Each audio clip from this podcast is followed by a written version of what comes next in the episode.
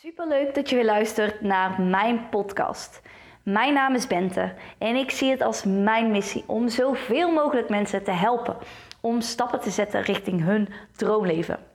En als je mijn podcast luistert, dan is het je misschien opgevallen dat het in één keer weer silence was.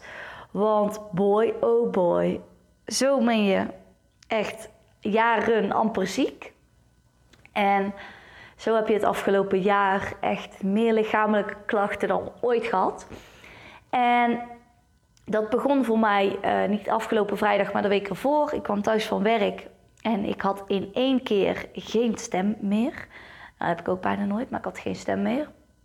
Heel vervelend, heel veel keelpijn. Nou, op tijd naar bed en het zal vanzelf weer over zijn. Toen ging het zaterdag uit prima, zondag ook.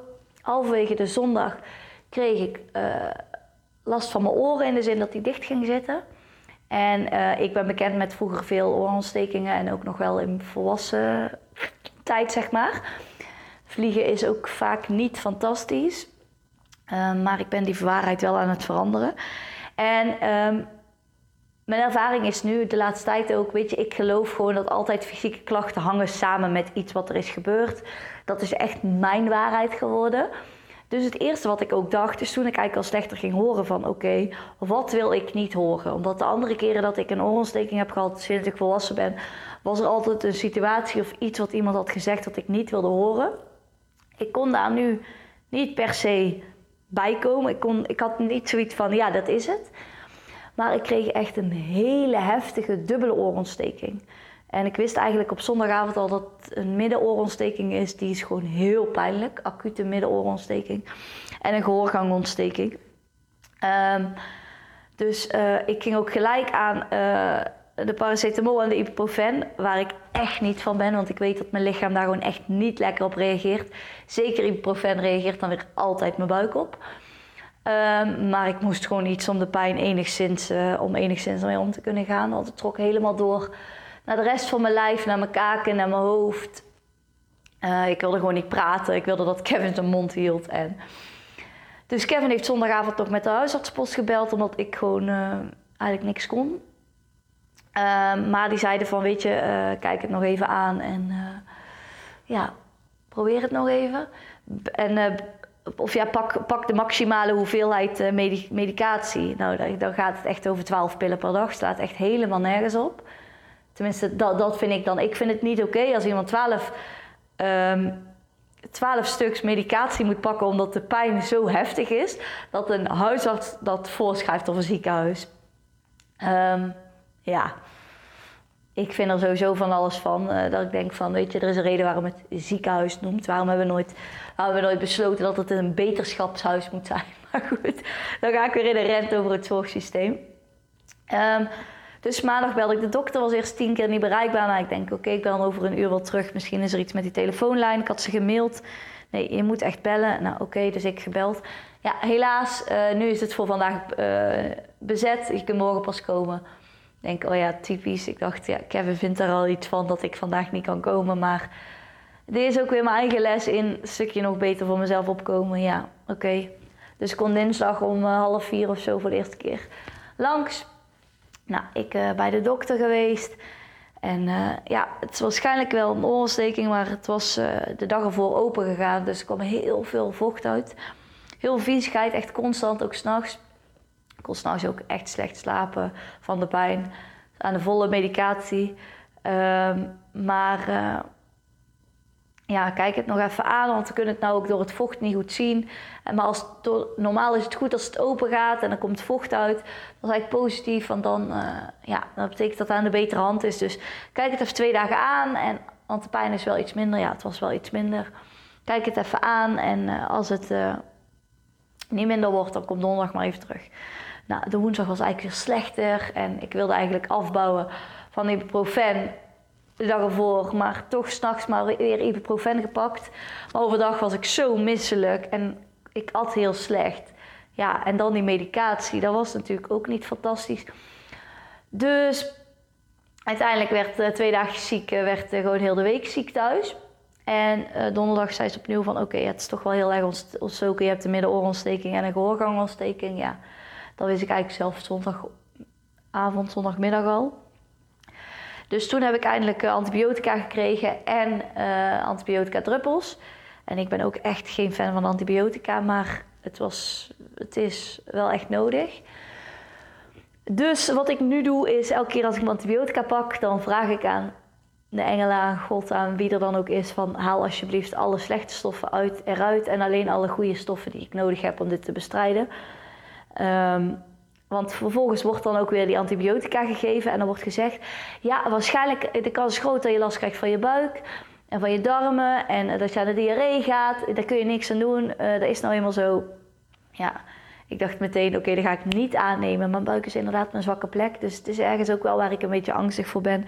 Maar even afkloppen ik merk dat het nu uh, gewoon uh, wat dat betreft eigenlijk wel goed gaat uh, met mijn buik. Dus dat ik daar niet op reageer. Dat ik ook weer beter kan eten. Er is weer meer energie. Dus het is nog niet top. Ik voel me wel nog steeds. Maar de uitstraling naar mijn kaak en naar mijn hoofd is stukken minder. Misselijkheid is veel minder. Dus ik ben blij. Maar ik werd dus wel in één keer weer en nog steeds met een echt een flink tempo lager werd ik even teruggeschakeld van oké, ga jij maar eens even helemaal niks doen. En ja, dat brengt van alles ook in mij naar boven. En daar wil ik het eigenlijk graag deze podcast met je over hebben van wat zijn nou de dingen die, die ik me besefte, waar ik me bewust van werd of de lessen die ik haalde uit mijn ziek zijn. Dus ik ga even mijn aantekeningen erbij pakken. Aantekeningen klinkt zo heftig, het zijn letterlijk zes zinnen. Maar goed, dan weet ik een beetje van, oh ja, dit is wat ik wilde vertellen. Um, de eerste is, de adem is de kern van ons bestaan. En als je mij dit twee weken geleden had gezegd, had ik echt gezegd, ja oké, misschien met mijn ogen gerold. Want ja, ik ben iemand, ik adem altijd heel snel, ik ben altijd in beweging, ik ben altijd bezig. Uh, als ik op mijn ademhaling let, merk ik altijd dat ik langer inadem dan uitadem. Ik neem weinig pauze. Dat is ook een beetje wat uh, symbool staat voor mijn leven. En de donderdag voor ik ziek, voor ik ziek werd, ehm, had ik een uh, opleidingsdag gehad. Waarin de adem eigenlijk een relaxatie. Mijn opleiding is uh, in België. Relaxatie waarin dat centraal stond.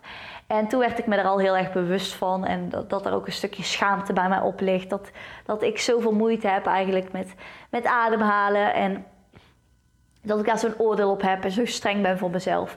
En uh, die docent gaf ook aan van, weet je, je bent zo streng voor jezelf. En op het moment dat je gewoon naar je adem kunt kijken, dus gewoon af en toe kunt inademen via je neus. Kunt uitademen via je mond. Dan merk je al, heb ik nu ook. Dan ga je vaak alweer gapen. Gapen is goed, dan laat je iets los. Maar je alleen al bewust worden van je ademhaling. Dat is heel belangrijk. En er zonder oordeel naar kijken. Dus dat, daartoe wil ik je uitnodigen om af en toe eens een moment te pakken om even te ademen. En naar te kijken en naar te luisteren. Misschien je inademingen te tellen, je uitademingen te tellen. En niet meteen van twee tellen inademen en twee tellen uitademen naar vijf tellen in en acht tellen uit. Want dan put je jezelf uit en dan ben je alleen maar streng voor jezelf. Maar simpelweg het gewoon af en toe even bewust worden van, heeft mij deze week alweer gewoon, deze week, anderhalf week gewoon ja, heel, veel, heel veel inzichten gegeven. En ook over hoe, hoe je ademt, maar ook hoe, oh, ga ik weer, hoe streng je dus ook voor jezelf kunt zijn. Dat gapen is wel een hele belangrijke voor kinderen, maar ook voor jezelf en voor je partner. Gapen wordt soms iets onbeleefd gezien, maar gapen staat echt voor loslaten, prikkels loslaten, spanningen loslaten. Ook als je heel moe bent, maar dus ook voor die dingen. Als mensen het dus ook doen, neem het niet persoonlijk op, laat mensen lekker gapen. Het is een natuurlijke manier ook voor kinderen om los te laten, dus ook bij mij. Oh, dat, dat is nummer één. Dan gaan we naar nummer twee. En dat is vechten tegen pijn werkt averechts. Ja, de, zul je misschien denken.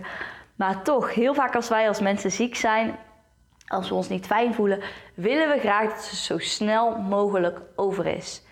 En op dat moment zitten we in een soort strijd met onszelf, met de pijn. En dan willen we dat het zo snel mogelijk over is. En ik zat zelf ook heel erg in dat gevecht. Kon er niet aan toegeven om echt gewoon rustig in die stilte echt die misselijkheid te ervaren. Echt die pijn te ervaren. Ik wilde gewoon... Oh, ik wilde gewoon dat het stopte. Het was gewoon zo verschrikkelijk. En zolang je nog in dat gevecht bent, kun je ook niet toegeven en kan die ziekte ook niet rustig landen en kan, ja, kan het ook niet uit je systeem. Daar geloof ik dan in. Of het gaat tijdelijk weg, maar het, komt, het vindt zich weer een weg terug bij jou. En naarmate de week vorderde, merkte ik dat ik steeds meer zoiets had van: oké, Bent, weet je, het is net hetzelfde als met emoties. Je kunt wel zo lang vechten als je wilt tegen emoties die jij niet fijn vindt, maar ze gaan uiteindelijk niet weg. Ze wortelen zich alleen maar dieper. En dat leg ik ook uit aan, aan, aan mensen die je coach. Weet je, emoties die je wegdoet, dat is een boemerang. Hoe harder je hem weggooit, hoe harder hij uiteindelijk terugkomt. En zo werkt het ook met pijn. En ik zou juist afgelopen week naar een eh, lichaamsgerichte therapeut gaan, omdat ik merkte dat er veel onrust in mijn, in mijn, in mijn lijf zit. En ik wil daar iets mee, maar ik, heb, ik voel dat ik daar zelf nog niet de tools voor heb om, om daar op een juiste manier mee om te gaan. En met dat ademen daarmee bezig te zijn, dat heeft wel iets opengezet, merk ik voor mezelf. Ehm, en tegelijkertijd ja, merk ik dat ik daar ook gewoon ja, hulp bij mag krijgen van iemand anders. En ik denk dat dat ook ten alle tijde heel goed is. Dat er heel veel in jezelf zit. En dat soms ook daarnaast goed is om een ander te vragen om hulp. Maar wat ik zei van over die boemerang, dus hoe harder je het wegduwt, hoe harder het terugkomt. En naarmate de week vorderde, durfde ik steeds meer van: oké, weet je, ik weet niet of ik morgen ga werken. Ik weet niet, we zouden een week op vakantie gaan, hoe dat gaat zijn. Ja, uh, ik weet niet uh, wat ik wel of niet kan. Laat ik het gewoon loslaten. En ik zeg niet dat dat dan meteen vlekkeloos gaat, maar op het moment dat je dat jezelf toe kan staan, dan wordt het wel makkelijker om door dat proces heen te gaan. Dan de volgende, en dat was drie, en dat is vooral een bewustwording van altijd aanstaan zit nog steeds in mijn systeem. Zelfs toen ik echt gewoon heel veel pijn had en eigenlijk niks kon, wilde ik in het begin nog gewoon even tv kijken. Om gewoon even een serietje te kijken. Kijk, op mijn telefoon. Om e- even iets te kijken. Maar dat ging gewoon niet. Ik voelde me gewoon te ellendig. En dat frustreerde tegelijkertijd heel erg. En dat was ook heel erg nodig. Dat ik gewoon even niks. Geen boek lezen, geen. Maar wat er dan is, dan kom je terug bij je eigen kern. Bij alles wat er in jouw onderbewustzijn en alles in jouw onderwereld leeft. En ja, dat kan soms uh, confronterend zijn. En soms, als je zo lang ook bent doorgegaan, dan heb jij, net als mij, bepaalde fysieke klachten nodig, fysieke pijn, uh, om letterlijk tot stilstand te komen, omdat jij het zelf niet doet. En het is aan jou om steeds stap, stapsgewijs beter te gaan luisteren naar je lijf, naar jouw emoties, om te voorkomen dat je helemaal omklapt. En ik weet dat ik daarin al stap heb gezet. En dat ik ook voorheen zou ik misschien gewoon gaan, zijn gaan werken met die oorpijn. Uh, dat doe ik niet meer, maar nog steeds is het natuurlijk eigenlijk alweer een paar stappen te ver. En dat komt dan komen we bij nummertje 4 en dat is ik ben lerende. Ik coach mensen, um, ik leer kinderen en nog steeds ben ik iedere dag aan het leren over mezelf. Nog steeds leer ik iedere dag over hoe ik beter met mijn emoties om kan gaan. Over uh, hoe ik anders kan communiceren. Over hoe ik sorry kan zeggen op het moment dat ik mis zit. Over hoe gelijk zijn niet belangrijk is, maar hoe, over hoe communicatie dan altijd belangrijk is. Over hoe belangrijk het is om eerlijk te zijn. En allemaal dat soort dingen om dichter bij mezelf te zijn. Om het, om het ja, kiezen van mijn eigen pad, ook al is dat lastig. Om het volgen van mijn eigen gevoel, om het staan in mijn eigen kracht. Um, om het vragen om hulp. Iets wat ik zelf ook lastig vind. Maar nog steeds ook zo tegelijkertijd weet gewoon, het is zo belangrijk. En uh, ja, daarom heb ik dus uh, enerzijds ja, hulp gevraagd bij een lichaamsgerichte therapeut. En uh, ga ik weer naar Ad. Ad is een vriend van Kevin, mijn vriend. En uh, hij geeft energetische healingen. Wat ik daar heel fijn aan vind is, ik kan over sommige dingen heel goed praten. Maar dan maakt dat ik dan ook soms dingen heel goed vanuit mijn hoofd kan beredeneren. En uh, dan wordt mijn gevoel juist verder weggestopt. En dat is eigenlijk wat juist niet de bedoeling is bij mij. En bij een energetische healing ga je eigenlijk gewoon op een soort massagetafel liggen. Je houdt je kleren aan, je houdt alles verder aan. En hij gaat gewoon met zijn handen over je lijf heen. En je voelt gewoon dat er van alles gebeurt. Soms kan het koud worden of juist warm in je lijf. En daarna voel je je een stuk lichter. En ik heb dat wel eens vaker zo af en toe gedaan op momenten dat gewoon echt heel heftig in mijn burn-out bijvoorbeeld. Uh, maar nu wil ik eigenlijk even zo vier, vijf behandelingen achter elkaar uh, heb ik ingepland in maart. Uh, ja, zodat het even mij gewoon ook weer een extra energieboost geeft. Omdat ik gewoon weet, ik ben iemand die zo kan genieten van de kleine dingen. En die zo ook echt geniet en ook de luchtige dingen van het leven in, inziet. En daarvan kan genieten. En de laatste tijd is dat gewoon echt, de laatste maanden, het laatste jaar, is dat gewoon veel naar de achtergrond gegaan. En dat vind ik zo zonde, omdat ik zelf ook lekker ga op gewoon alles mag, zeker, alles, alles mag er zijn. Maar er is zoveel van het zware geweest dat ik ook zin heb om gewoon weer het plezier en het vrolijke en het enthousiaste, dat weer te verwelkomen in mijn leven. En ja, daar, daar is soms hulp van anderen bij nodig. En dan de volgende, en daar ga ik ook nog een podcast over opnemen, maar dat is vijf. Mensen projecteren hun advies op jou. De afgelopen tijd heb ik weer zo vaak gemerkt, mensen projecteren hun eigen advies. Dus eigenlijk advies wat ze aan zichzelf willen geven, geven ze aan jou. En ik denk dat dat ten alle tijden zo belangrijk is om te onthouden. Want ik ben iemand, ik voel heel erg aan wat een ander nodig heeft. En ik ben dan geneigd om dat meteen te gaan geven vanuit een stuk van vroeger dat ik me verantwoordelijk voel voor de ander en graag de ander wil geven wat de ander nodig heeft. Kijk, als je dat natuurlijk altijd doet, dan vergeet je jezelf. En we hebben niet voor niks de vliegtuigtheorie. Je moet eerst voor jezelf zorgen voor je voor een ander kan zorgen. En als mensen dus advies geven, is het dus heel belangrijk om ten alle tijde te voelen. En wat voel ik daarbij? Los van wat de ander nodig heeft in dat moment. Jij hoeft niet voor de ander te zorgen, jij hoeft alleen voor jezelf te zorgen. En dan kom ik meteen bij de laatste, en volgens mij is dat zes. Mensen hebben toch wel een mening. Of het nou om ziek zijn gaat of om iets anders. Mensen hebben altijd een mening. En je kunt beter doen wat goed voelt voor jou. Want uiteindelijk is het aan hen om voor hen goed te zorgen. En aan jou om voor jou goed te zorgen. En ik weet dat dat makkelijker gezegd is dan gedaan. Ook voor mezelf. Maar soms heb ik ook die reminder nodig. En daarom geef ik ook die reminder aan mezelf en aan jou. Dat het goed is Mensen hebben altijd wel een mening. Het is aan hen om voor jou te zorgen en het is aan jou om voor jou te zorgen. En daarmee wil ik hem graag afsluiten. En terwijl ik me elke dag een beetje beter voel, neem ik nog steeds al deze lessen mee. En ja, weet ik ook gewoon van, weet je, we zijn hier op aarde om als mensen te groeien. En soms moet je ook zien wat je niet wil om te weten wat je wel wil. En zo werkt dat natuurlijk in mijn leven ook. En stapsgewijs zetten we zo elke dag weer stapjes. En ja, zo helpen we elkaar, denk ik dan ook maar weer. Het was in ieder geval voor mij weer een goede bewustwording. Even stilstaan. Heftig. Uh, ja. Als ik ervoor kon kiezen, als je me de eerste paar dagen van de week, dan had ik natuurlijk gezegd van nou dat ik liever willen overslaan. Uiteindelijk geloof ik alweer dat alles gebeurt met een reden, maar dat betekent niet dat als je midden in die reden zit, dat het fucking frustrerend kan zijn. En uh, ja, dat ik ook para mens ben. Dus dat.